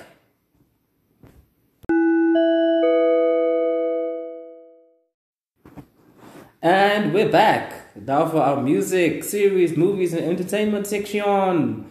Um, yeah, Marvin was just telling something very interesting about what happened to Carly Rae Jepsen. Carly's a mess, guys. Shame, man. So, um, Carly had um, Carly Rae Jepsen had a Ask Carly session on on Twitter this week, which you know people could ask her about her music, her album, um, dedicated side B, and also a new song that came out, uh, a quarantine song. And anyway, so it was so funny because everyone the hashtag was ask Carly, but everyone was asking iCarly related questions for the Nickelodeon crew for the series. I'm ashamed, guys. Hey, I, I don't understand. I don't know why you're saying to me. Okay. Not my fault. And also, I have to apologize because um, some of my friends actually listened to our podcast and they said that I was being a bit too harsh on Carly Rae when I said that she, when I said, when I said, no, I'm sorry, I shouldn't no, laugh. don't laugh. I apologize that I said that Carly should get a job at McDonald's and I know Carly had stands. and have like a stands are coming for you, a, Marvin. a s- SoundCloud mixation. Now I'm very sorry about that, but no, she's a mess. She's a mess. I mean, no, I love how Marvin drags Carly as much as what he stands her. This man will fight for this for I- this woman, but he also drag her. the thing is now she's telling fans that you know she's going to experiment on indie pop music. Girl, Isn't that what you've been doing? Girl, You need better producers. she doesn't need new producers. She needs to go get a job now. No. I think she's made them. She needs you know, better call me maybe and run away with me was cute. It was fun. What's run away with me? Run away with me. Run away. Oh, that song. Okay. Oh, oh the, okay, yeah. that's not bad. So that was cute and everything, but now we've we've gotten to a point now where you in a relationship with a man who is a music producer, basically living a very own Celine Dion life. But shouldn't you now move past the mm-hmm. fact Okay. that you know the you've now fallen in love and you, you you're not singing for the heartbreakers anymore unfortunately you're now singing now for a different i don't know she's just she's weird man she's weird but sorry Carly. So you just basically saying that she needs to evolve with the music and write more to where she's at instead of where Yes. she Thinks the audience is Yes. yes i mean we've moved past that stage now i mean We? uh, sorry i've moved past that stage now it's so unnecessary. i mean i've moved past that stage now i, I mean Yeah. like side B was amazing. I mean, you know, let's sort the whole thing out. Cute, it's funny, you know. Yeah, like you, you kind of like making the point of the sad music is there when you need it because you can just go back to Exactly. what. but now don't I, I the sad need something more, Carly. What more can you give us? Show us the range, girl. Yeah. What you have in store? I really don't care. Carly Jepsen's never been like I really like you was cute and fine, but like girl, your audience grew up, babes. Exactly. Like She's 30. no, she's thirty plus, babe. She's 30 plus. I mean, She's older than Adele. girl. you've now reached your peak. Grow up. Sure.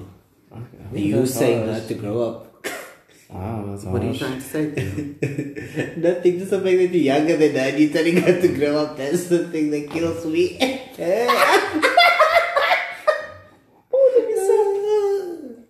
oh wow. Um, what have you been listening to, Theo? it's actually really good music. Like the blackbear album, guys, check it out. It's really good. I know we spoke about I spoke about it earlier. Uh, the project's really dope. Um, the Disclosure album, Phenomenal. phenomenal from top to bottom. We love to see it. It's just bangers and just such good music. Dua Lipa's remix album is lit. Yeah, Dua knew what she was doing, and actually, it kind of feels like the future nostalgia itself didn't kind of get the recognition because she dropped it at a weird time in the pandemic. Um, but yeah, this remix album just also goes to show how good that initial album was as well. So definitely check out both of that, and um, yeah, I think um, still Chloe and Halle, Ungodly Hour, still a vibe. It's Um, always a vibe. Yeah. Every morning I listen to that song just to get in the mood. yeah, Oh, it's just it's so good. so Um, I think I think those are kind of like the the big kind of like albums stand out that I've listened to. Also, oh, Tori Kelly's latest EP that she that she dropped. Also, I was recently just on a like I was like, oh, let me just go Spotify, go to pop music and see what's there, and found some really kind of good music. So Amy check- Rose check is out- also good. check out um, Tori Kelly, check Not out. Disclosure, check out um, just kind of like some some really kind of dope people and stuff. So yeah, that's kind of what I've been listening to. Okay, you don't need to waste your time with Padre Gibson, guys. I don't- have any new music except for like what Theo mentioned, the Disclosure album and Dua Lipa. She came with the fire. Thoughts on Katy's? Oh, Katy's album's cute. I really liked it actually. Yeah. It's gonna go tinfoil, but it's a really nice album. Oh, also Selena Gomez's new song. I think Oh, it's really cute. I like it, but again. I'm not the unbiased person because I like K-pop music and they I like it. I like Blackpink. It's just like ice cream just didn't need Selena Gomez. Selena brings nothing to the table. Absolutely. I know why she was there. I couldn't even hear it was her singing because she's got such an indistinguish- indistinguishable voice. Like I was like, uh, whatever.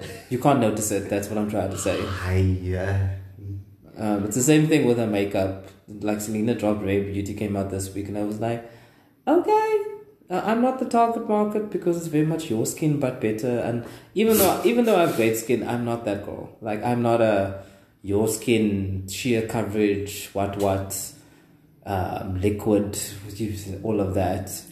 I'm a very much if I'm wearing makeup, I'm wearing makeup. I need you to see it with your eye. Like that's very much when it comes to me and makeup.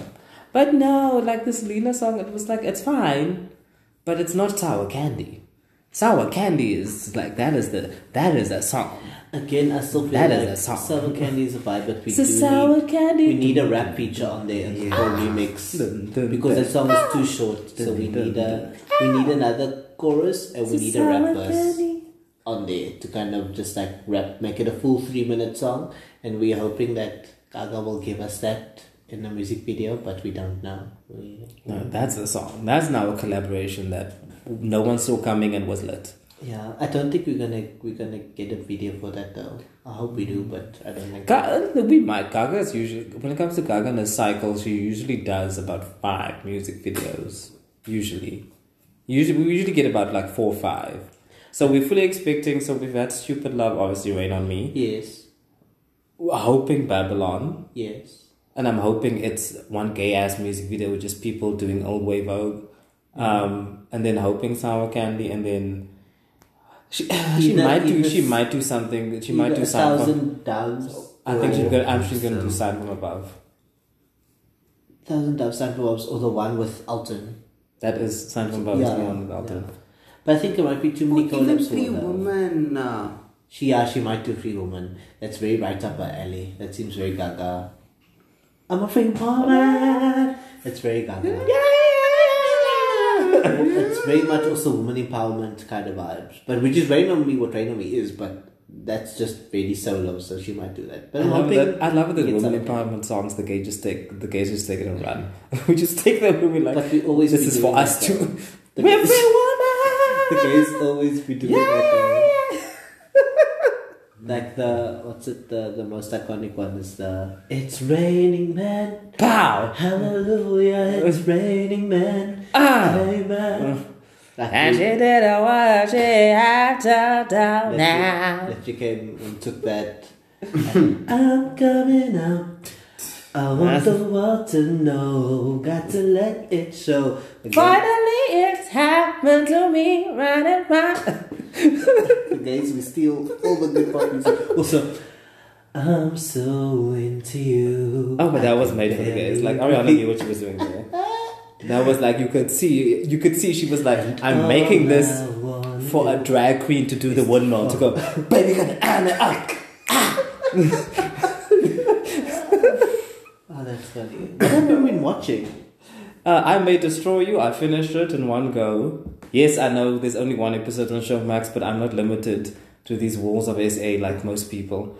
Um, I was I wanted to watch it, but then work and like diving into a new show takes a lot of effort and like you need time when you dive into a brand new show. You need time and energy.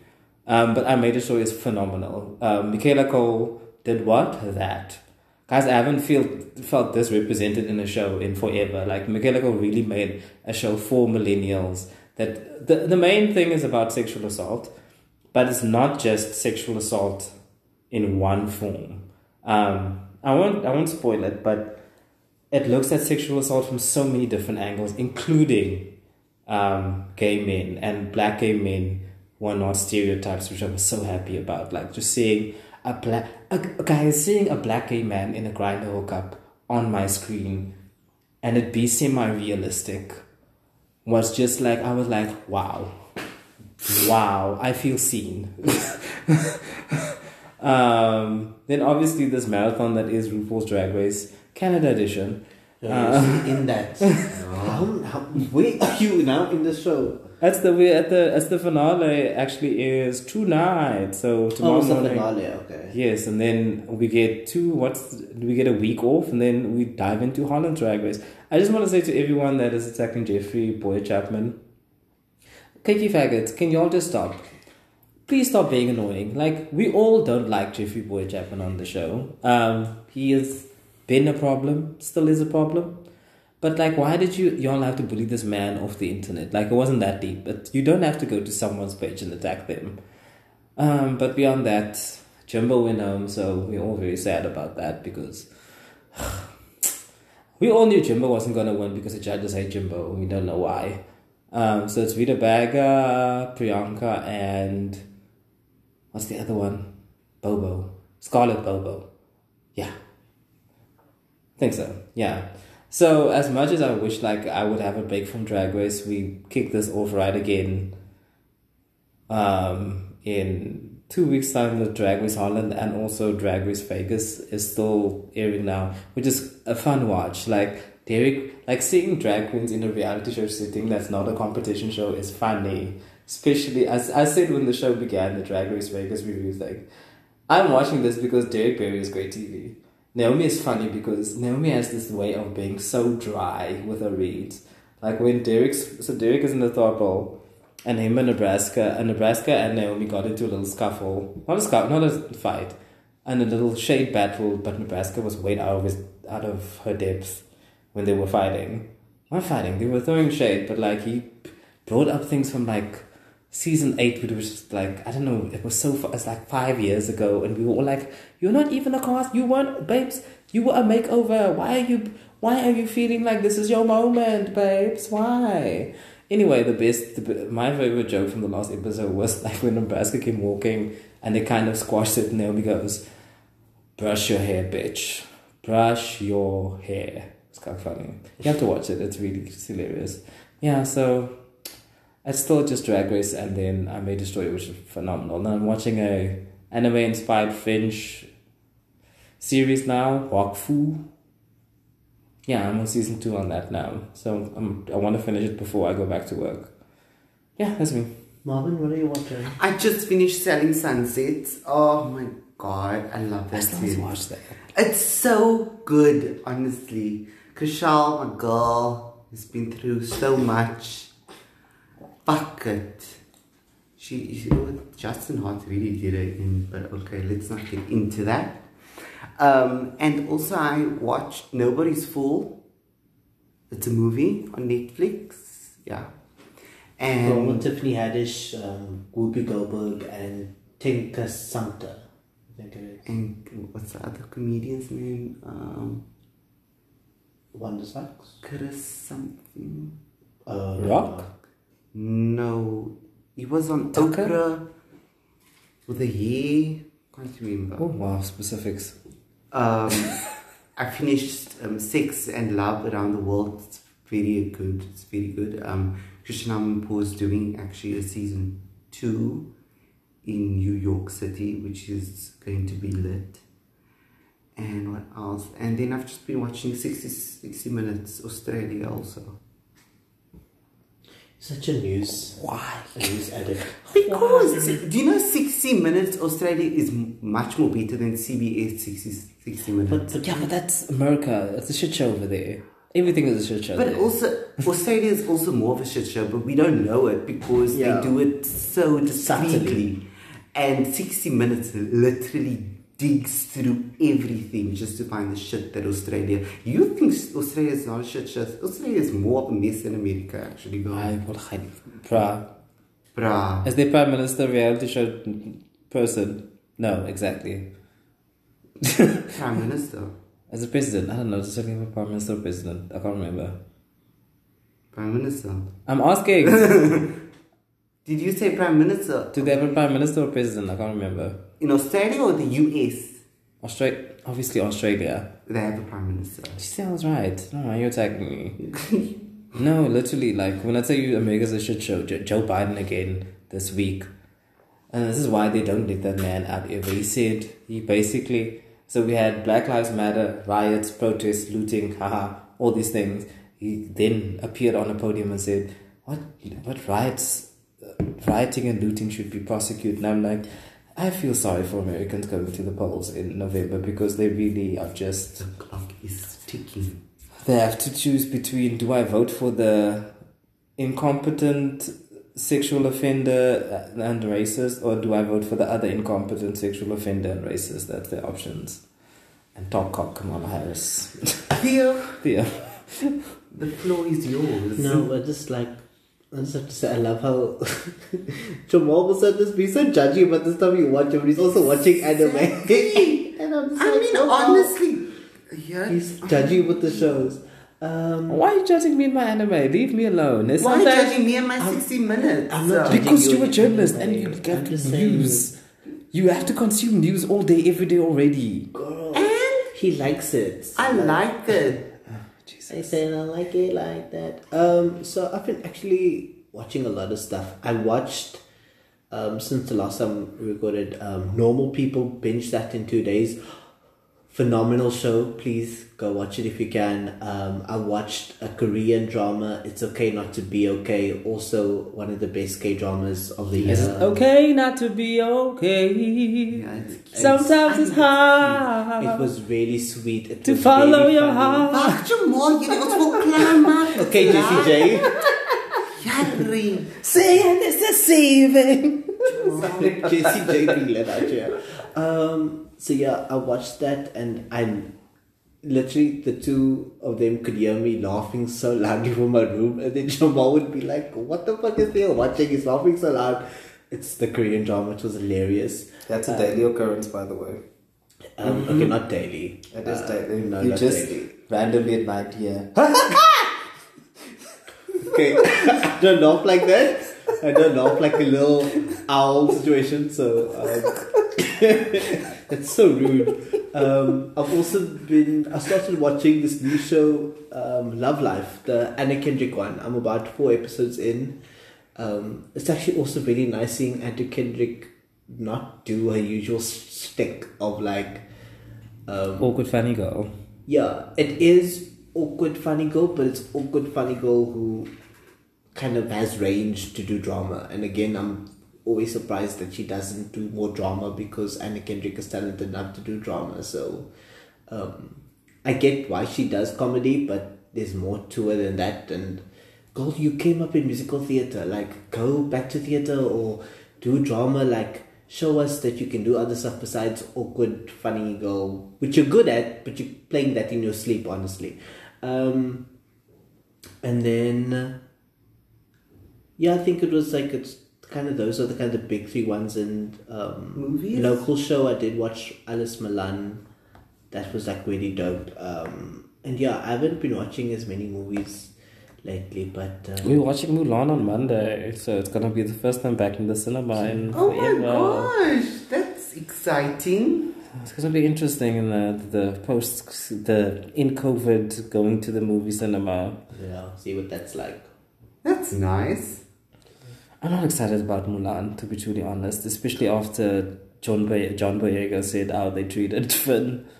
But the, just a sidebar. So basically, John Boyega had an interview with GQ magazine A brilliant interview. Recommend you go watch and it. basically said what, read it. what we all were thinking because we were all confused as to why Finn's character went nowhere. Like they, Yes, in the whole three movies, he started on a really great journey and then just was sidelined. So basically, he said his character wasn't given nuance. It wasn't it, him and um, what's the Asian actress? Kelly Marie Tran. Ooh, the fans also just ooh, So racism. the, the fans were really racist with her.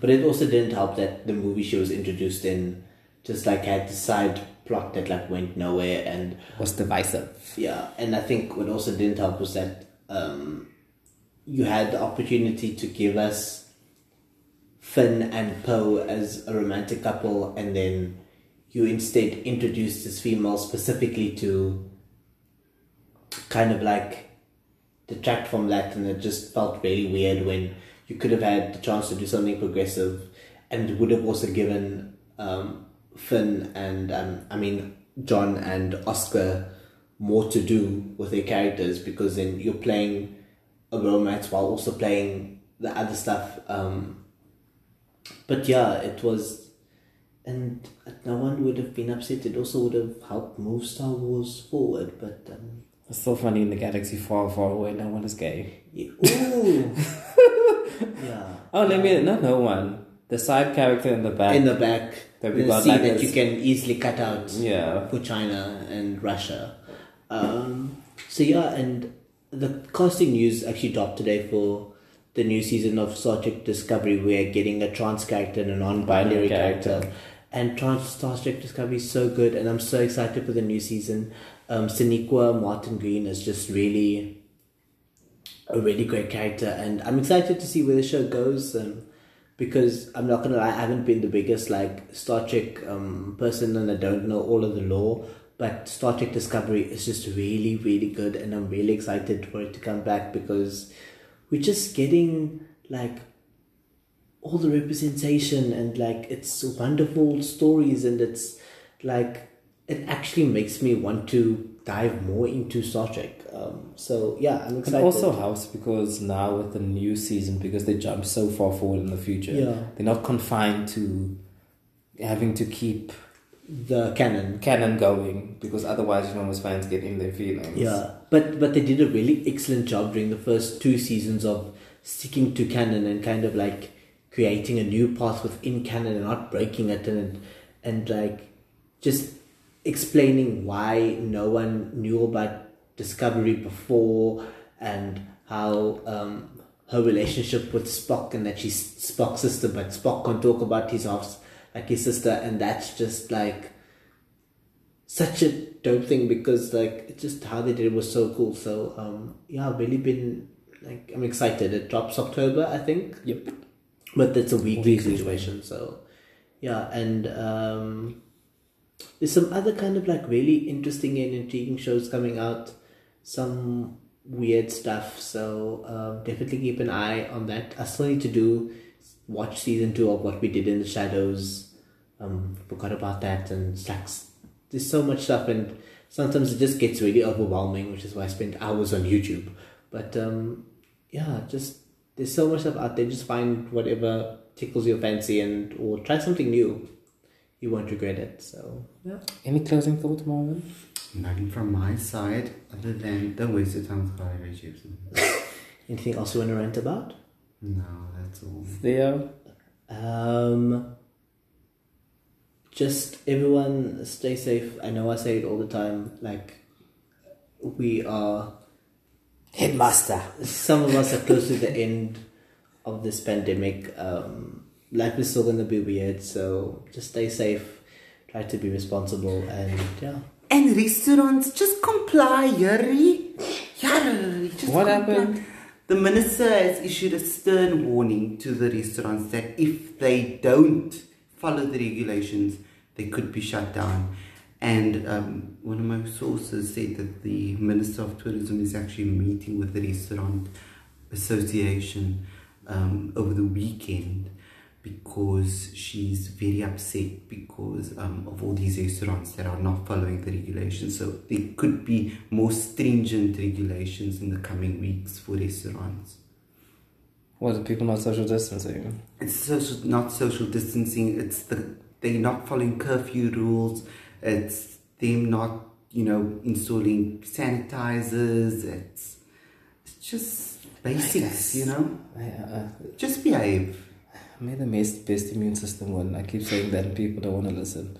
like, give it up to God at this stage. Anyway, yeah. I just want to say um, to all the new Legend of Korra fans, welcome. Um, because Legend of Korra just became available in the US on Netflix.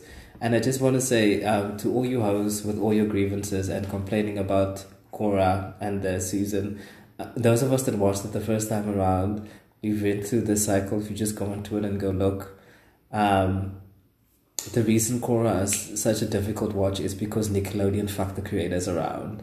Also, fuck you to Netflix for letting the and I love Netflix. Don't get me wrong, but this like we saw what happened with the live action movie of um, Avatar: The Last Airbender. Um, please, for the love of God, fix this. Like we don't want to sit. Don't I don't want Aang to be an angsty sixteen year old.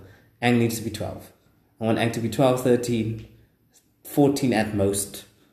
Um, and just the live action version of the story. I don't want white people. I Don't want to see a white person. If I see a white person, I'm rioting. Um, Korra, uh, oh, as I was saying, the reason Korra is so dysfunctional is because Nickelodeon fucked them around. That's why ep- season one feels weird because season one was greenlit Uh, they were greenlit for only one season. Then all of a sudden, two se- a second season, so they had to rewrite the whole thing. And then midway through, I think midway through season two, they're like, oh, another two seasons. So that's why two seasons two, three, and four feel better after season one.